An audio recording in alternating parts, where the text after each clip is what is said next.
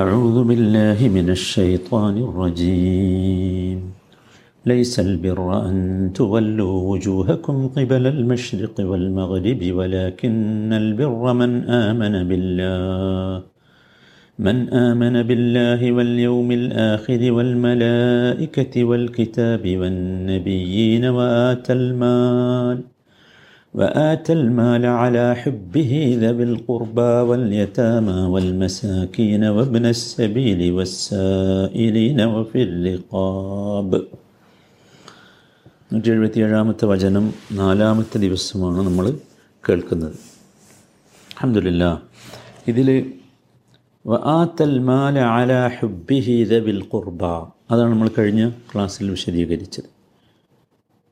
സമ്പത്തിനെ എങ്ങനെ നൽകണം എന്ന് പറഞ്ഞു. ആർക്കാണ് ആദ്യം നൽകേണ്ടത്? അതാണ് ദബിൽ ഖുർബ. പിന്നെ പറയുന്നത് വൽ യതാമ, രണ്ടാമതായി നൽകേണ്ടത് യതീമുകൾക്കാണ്. യതീം എന്നുള്ളതിൻ്റെ ബഹുവചനമാണ് യതാമ. ആരാണ് യതീം എന്ന് പറഞ്ഞാൽ? ഉപ്പ മരിച്ചവൻ. ആ കുട്ടി ആണായാലും പെണ്ണായാലും പ്രായപൂർത്തി ആയിട്ടില്ല. പിതാവ് നഷ്ടപ്പെടുകയും പ്രായപൂർത്തിയാകാതിരിക്കുകയും ചെയ്തവനാണ് ആര്? യതീം. മനുഷ്യൻ അങ്ങനെയാണ്. മനുഷ്യൻ എന്ന് പറഞ്ഞാൽ ഉപ്പ മരിച്ചാലാണ് മനുഷ്യൻ യതീമാകുന്നത്. മറ്റു ജീവികൾ അങ്ങനെയല്ല.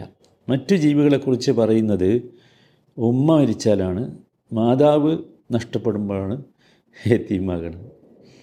അപ്പം യതീമുകളാണ്, യതീമുകൾക്ക് നൽകും. മനസ്സിലായില്ലേ?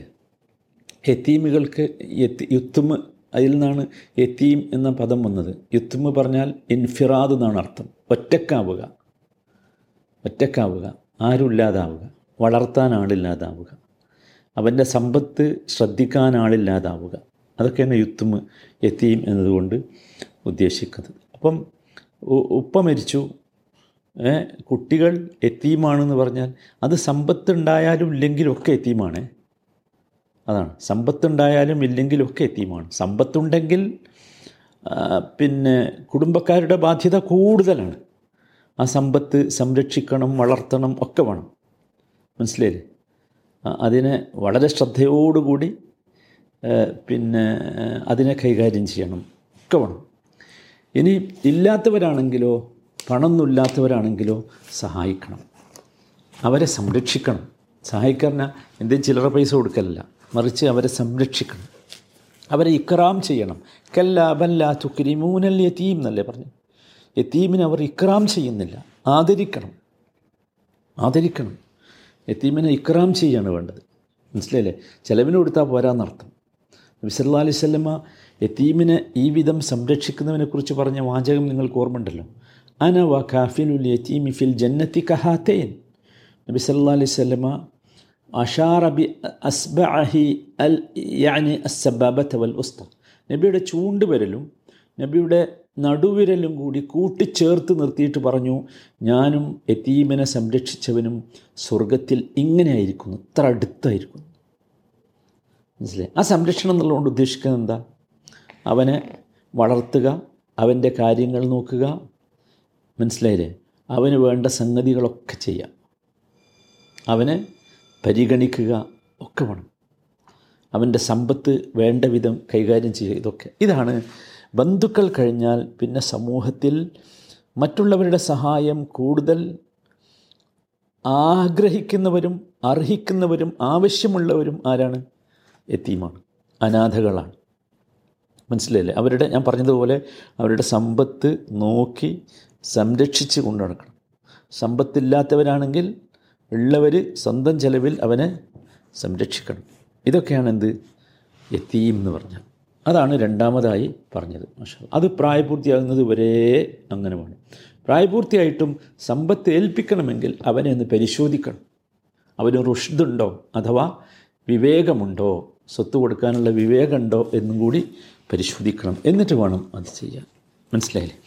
മൂന്നാമത്തേത് വൽ യതാമ കഴിഞ്ഞാൽ വൽ മസാക്കീൻ, അതാണ് മൂന്നാമത്തേത്.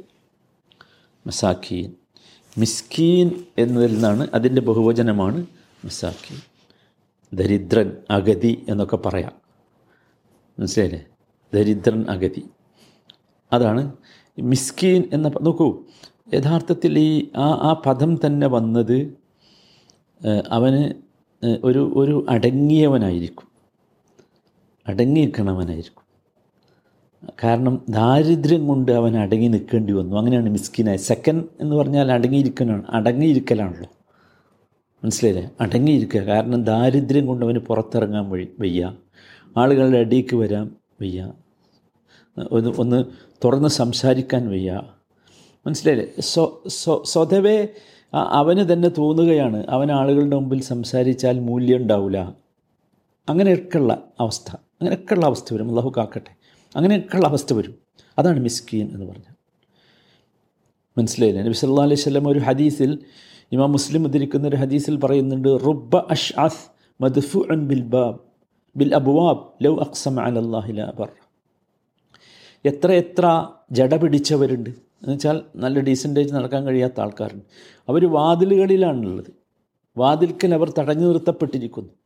പക്ഷേ അവരാരാന്നറിയോ? ലൗ അഖ്സമ അലല്ലാഹി ലാ ബർ. അവർ അള്ളാഹുവിനോടൊരു കാര്യം സത്യം ചെയ്തു പറഞ്ഞാൽ അള്ളാഹു ഇത് പൂർത്തീകരിക്കും. അതാണ് അത്തരം ആളുകൾ. അവർ നല്ല മനുഷ്യരായിരിക്കും, മനസ്സിലായില്ലേ? മിസ്കീൻ, ഫക്കീർ, രണ്ട് പദങ്ങളുണ്ട് സാധാരണ, നമുക്കറിയാവുന്ന ഒരു സംഗതിയായിരിക്കും അത്. രണ്ടും ഇപ്പം സക്കാത്തിൻ്റെ ഓഹരി പറയുന്നിടത്ത് ഇന്നമ സദഖാതു ലിൽ ഫുഖറാ എന്ന് ആദ്യം പറഞ്ഞത് ഫക്കീറാണ്. ഇവിടെ മിസ്കീൻ എന്ന് പറയുമ്പോൾ അതിൽ ഫക്കീറും പെടും മിസ്കീനും പെടും, മനസ്സിലായില്ലേ? മിസ് ഫക്കീർ എന്ന് പറഞ്ഞാൽ ഒന്നുമില്ല അവൻ്റെ അടുത്ത്, പരമദരിദ്രൻ എന്നൊക്കെ നമ്മൾ പറയാറില്ലേ, പരമദരിദ്രൻ. അതന്നെ, ലാ യംലിക്കു ഷൈ മൻ ലാ യംലിക്കു ഷൈഅൻ, അതാണ് ഫക്കീർ. മിസ്കീൻ എന്ന് പറഞ്ഞാലോ അവന് കുറച്ചൊക്കെ ഉണ്ട്, പക്ഷേ അവൻ്റെ ആവശ്യം പൂർത്തീകരിക്കാൻ മാത്രം ഉണ്ടാവില്ല. അതാണ് മിസ്കീൻ. അപ്പോൾ മിസ്കീൻ എന്ന് പറഞ്ഞാൽ അതിൽ രണ്ടും പെട്ടു. അതുകൊണ്ടാണ് ഇവിടെ മിസ്കീൻ മാത്രം പറഞ്ഞത്. സക്കാത്തിൻ്റെ പറഞ്ഞെടുത്ത് കൃത്യമായിട്ട് പറഞ്ഞു, ആദ്യം ഫക്കീർ പറഞ്ഞു. കാരണം ആദ്യത്തെ പരിഗണന കിട്ടേണ്ടത് ആർക്കാണ്? ഫക്കീറിന് തന്നെയാണ്. അതുകൊണ്ടാണ് അങ്ങനെ പറഞ്ഞത്, മനസ്സിലായില്ലേ? അപ്പോൾ ഈ മിസ്കീനിനെ നമ്മൾ കാണണം, ഈ മിസ്കീനിനെ നമ്മൾ എന്ത് ചെയ്യണം? കാണണം. അത് നമ്മളെപ്പോഴും ശ്രദ്ധിക്കേണ്ട ഒരു സംഗതിയാണ്. കാരണം പലപ്പോഴും നമുക്കൊക്കെ അബദ്ധം പറ്റാറുണ്ട്. ചോദിച്ചു വരുന്നവരെ നമ്മൾ കാണുള്ളൂ, അല്ലാത്തവരെ കാണാറില്ല. അപ്പോൾ അത് മാറണം. ചോദിച്ച് വരാത്ത ചില ഇവൻ ആവശ്യമുള്ളവനായിരിക്കും, ചിലപ്പോൾ ചോദിച്ചേക്കാം. ഭൂരിഭാഗവും ചോദിക്കൂല, മിസ്കിന്മാർ ചോദിക്കില്ല. പക്ഷേ അവരുടെ അവസ്ഥയിൽ നിന്ന് നമ്മൾ എന്താക്കണം? അവരെ മനസ്സിലാക്കണം, മനസ്സിലായില്ലേ? അപ്പോൾ അടുത്ത കുടുംബക്കാർ കഴിഞ്ഞു, യതീം കഴിഞ്ഞു, മിസ്കിൻ കഴിഞ്ഞു. ഇനി വബ്ന സബീൽ. നമ്മൾ വബ്ന സബീൽ എന്ന് പറഞ്ഞപ്പോൾ നമ്മൾ അതിൻ്റെ ആശയം പറഞ്ഞത് നിങ്ങൾ ശ്രദ്ധിച്ചിട്ടുണ്ടായിരിക്കും. ഞാൻ വബ്ന് എന്ന് പറഞ്ഞാൽ മകൻ എന്നാണ്, സബീൽ എന്ന് പറഞ്ഞാൽ വഴി, വഴിയുടെ മകൻ എന്ന് പറഞ്ഞാൽ വഴിയാത്രക്കാരൻ. അതാണ്. എല്ലാ വഴിയാത്രക്കാരുമാണോ? വബ്ന സബീൽ ആരാണ്? അത് മുസാഫിർ. മുസാഫിർ എന്ന് പറഞ്ഞാൽ ആവശ്യക്കാരനായ മുസാഫിർ. അവന് നമ്മൾ എന്തെങ്കിലും കൊടുത്താലേ മുമ്പോട്ട് പോകുള്ളൂ. പല കാരണങ്ങളാകാം. സക്കാത്തിൻ്റെ അവകാശികളിൽപ്പെട്ടവനാണ് ഇവൻ. പല കാരണങ്ങളാലാകാം. വഴിയിൽ വെച്ച് അവൻ്റെ സമ്പത്തുകൾ നഷ്ടപ്പെട്ടതാകാം, പേഴ്സ് വീണു പോയതാകാം, മതിയാകാതെ പോയതാകാം, ആരെങ്കിലും കൊള്ളയടിച്ചതാകാം, അല്ലെങ്കിൽ എന്തെങ്കിലും വലിയ പ്രശ്നം വന്നതാകാം, എന്തുമാകാം, മനസ്സിലായില്ലേ? അവൻ യാത്രക്കാരൻ. അവൻ അവൻ്റെ നാട്ടിൽ പണമുള്ളവനാണെങ്കിൽ പോലും ഇവിടെ കൊടുക്കണം. അതാണ് മനസ്സിലാക്കേണ്ട ഒരു സംഗതി. നാട്ടിൽ പണമുള്ള ആളാണെങ്കിൽ പോലും, മനസ്സിലായില്ലേ? അപ്പോൾ പ്രവാസികളൊക്കെ പ്രത്യേകം ശ്രദ്ധിക്കണം. പ്രവാസികൾ ഈ ഇബ്നു സബീലിൽപ്പെടും. നിവൃത്തിയില്ലാത്ത പ്രവാസികളുണ്ട്, ഒരുപാട് പ്രവാസികൾ, നാട്ടിൽ പോകാൻ ടിക്കറ്റിന് പൈസ ഇല്ലാത്തവർ, ജീവിക്കാൻ നിർവാഹമില്ലാത്തവർ, അവരൊക്കെ ഇബ്നു സബീല, മനസ്സിലായില്ലേ? ഇതൊക്കെ പെടും. യാത്രക്കാർക്ക് പല അത്യാഹിതങ്ങളുണ്ടാകാമല്ലോ, പല പ്രശ്നങ്ങളുണ്ടാകാം. അഭയാർത്ഥികൾ ഇതിൽപ്പെടും, ഇബ്നു സബീലിൽപ്പെടും, മനസ്സിലായി? ഇതൊക്കെ ഇതിൽപ്പെട്ടതാണ് ഈ വബ്നു സബീൽ എന്നതിൽ. അവർക്കും കൊടുക്കണം. അവരാണ് കൊടുക്കേണ്ട മറ്റൊരു വിഭാഗം. അങ്ങനെയുള്ള ആളുകളെ കാണണം. പിന്നെ വസ്സായിലീൻ, ഒറ്റവാക്കി പറഞ്ഞാൽ യാചകർ എന്ന് വേണമെങ്കിൽ അർത്ഥം പറയാം. സഅല പറഞ്ഞാൽ ചോദിച്ചു, സഅലീൻ പറഞ്ഞാൽ ചോദിക്കുന്നവർ. അപ്പോൾ ചോദിച്ചു വരുന്ന ആളുകളുണ്ട്, മനസ്സിലായില്ലേ? ചോദിച്ചു വരുന്നവർ, സഹായം ചോദിച്ച് വരുന്ന ആളുകൾ. അങ്ങനെ ഒരു വിഭാഗം ആൾക്കാരുണ്ടല്ലോ, നമുക്കെല്ലാവർക്കും അറിയാം. അത് സഅലീൻ എന്ന് പറഞ്ഞാൽ നബി സല്ലല്ലാഹു അലൈഹി വസല്ലമ ചോദിച്ചു വരുന്നവർക്കൊക്കെ കൊടുത്തിരുന്നു. അമ്മ സഅല ഫലാ തൻഹർന, ചോദിച്ചു വരുന്നവൻ എന്ത് ചെയ്യാൻ പാടില്ല? മടക്കാൻ പാടില്ല. മനസ്സിലായില്ലേ?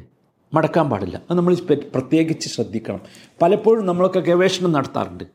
ആ അവന് അവന് ഉണ്ടാക്കാൻ നടക്കുകയാണ്, അവൻ്റെ കീശയിൽ പൈസ ഉണ്ട്, ഇതൊന്നും നമ്മളെ വിഷയമല്ല. ചോദിക്കുക ചോദിക്കുന്നവൻ വന്നത് നല്ലൊരു വണ്ടിയിലാണ് നമുക്ക്, എന്നാലും കൊടുത്തോ. കാരണം നമ്മളോട് പറഞ്ഞ എന്താ, അമ്മസ ഇല ഫലാ തൻഹർ, അത് എവിടെയും പോകില്ല. അങ്ങനെ ആരും വിചാരിക്കണ്ട, അത് പോയി പോകുമോയെന്ന് ആരും വിചാരിക്കണ്ട. പക്ഷേ നമ്മൾ നമ്മൾ ബുദ്ധിയുള്ള മനുഷ്യന്മാരാണ്, നമ്മൾ തിരിച്ചറിയാം. ഒരു ഇതൊരു ബിസിനസ്സാക്കി നടക്കുന്ന ആളുകളുണ്ട്, അവരെ അതിനെ പ്രോത്സാഹിപ്പിക്കരുത് ഒരിക്കലും. കാരണം യാചന ഇസ്ലാം പ്രോത്സാഹിപ്പിച്ചിട്ടില്ല. എന്നാൽ ചോദിച്ചു വന്നവൻ എന്ന നിലക്ക് അവനെ പരിഗണിക്കണം. മനസ്സിലായില്ലേ? ഇവിടെ ഒരു കാര്യം കൂടി ശ്രദ്ധിക്കുക. രണ്ട് തരം ഈ ചോദിച്ചു വരുന്നവരെ നമുക്ക് രണ്ടായി ശരീഅത്ത് വേർതിരിച്ചിട്ടുണ്ട്. സാഇലും ബിലിസാൻ സാഇലും ബിലിസാനിൽ മഖാൽ, സാഇലും ബിലിസാനിൽ ഹാൽ.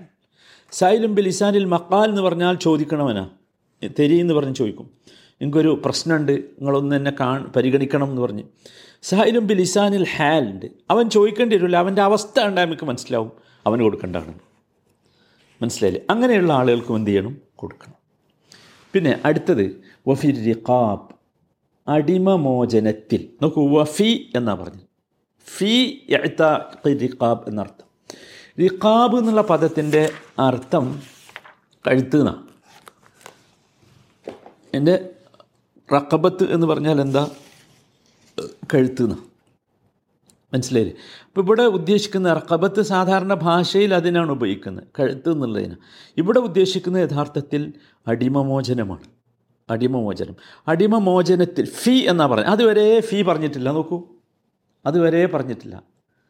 വഫി ഇബിനി സബീൽ എന്നല്ലല്ലോ പറഞ്ഞത്, വഫി സായിലിൻ എന്നല്ല പറഞ്ഞത്.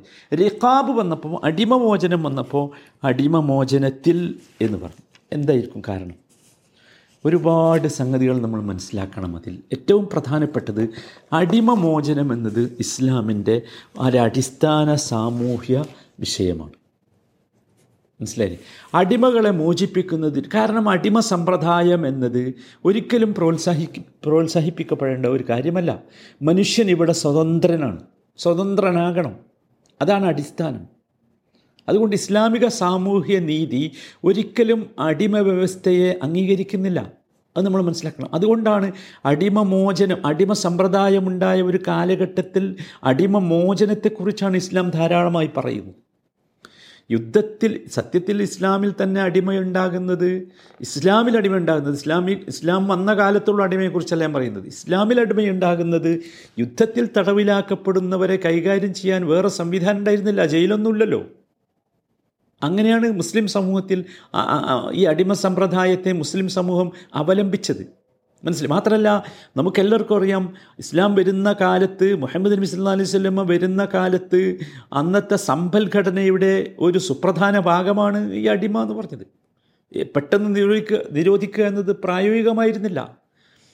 എന്നാൽ അതോടൊപ്പം ഇസ്ലാം അടിമത്ത വ്യവസ്ഥയെ അംഗീകരിച്ചിട്ടില്ല. അതുകൊണ്ടാണ് ക്രമേണ ക്രമേണ ക്രമേണ അതിനെന്ത് എന്താക്കി തുടച്ചു മാറ്റാൻ ശ്രമിച്ചു, അടിമകളെ മോചിപ്പിക്കാനുള്ള പരിശ്രമം കൊണ്ടുവന്നു.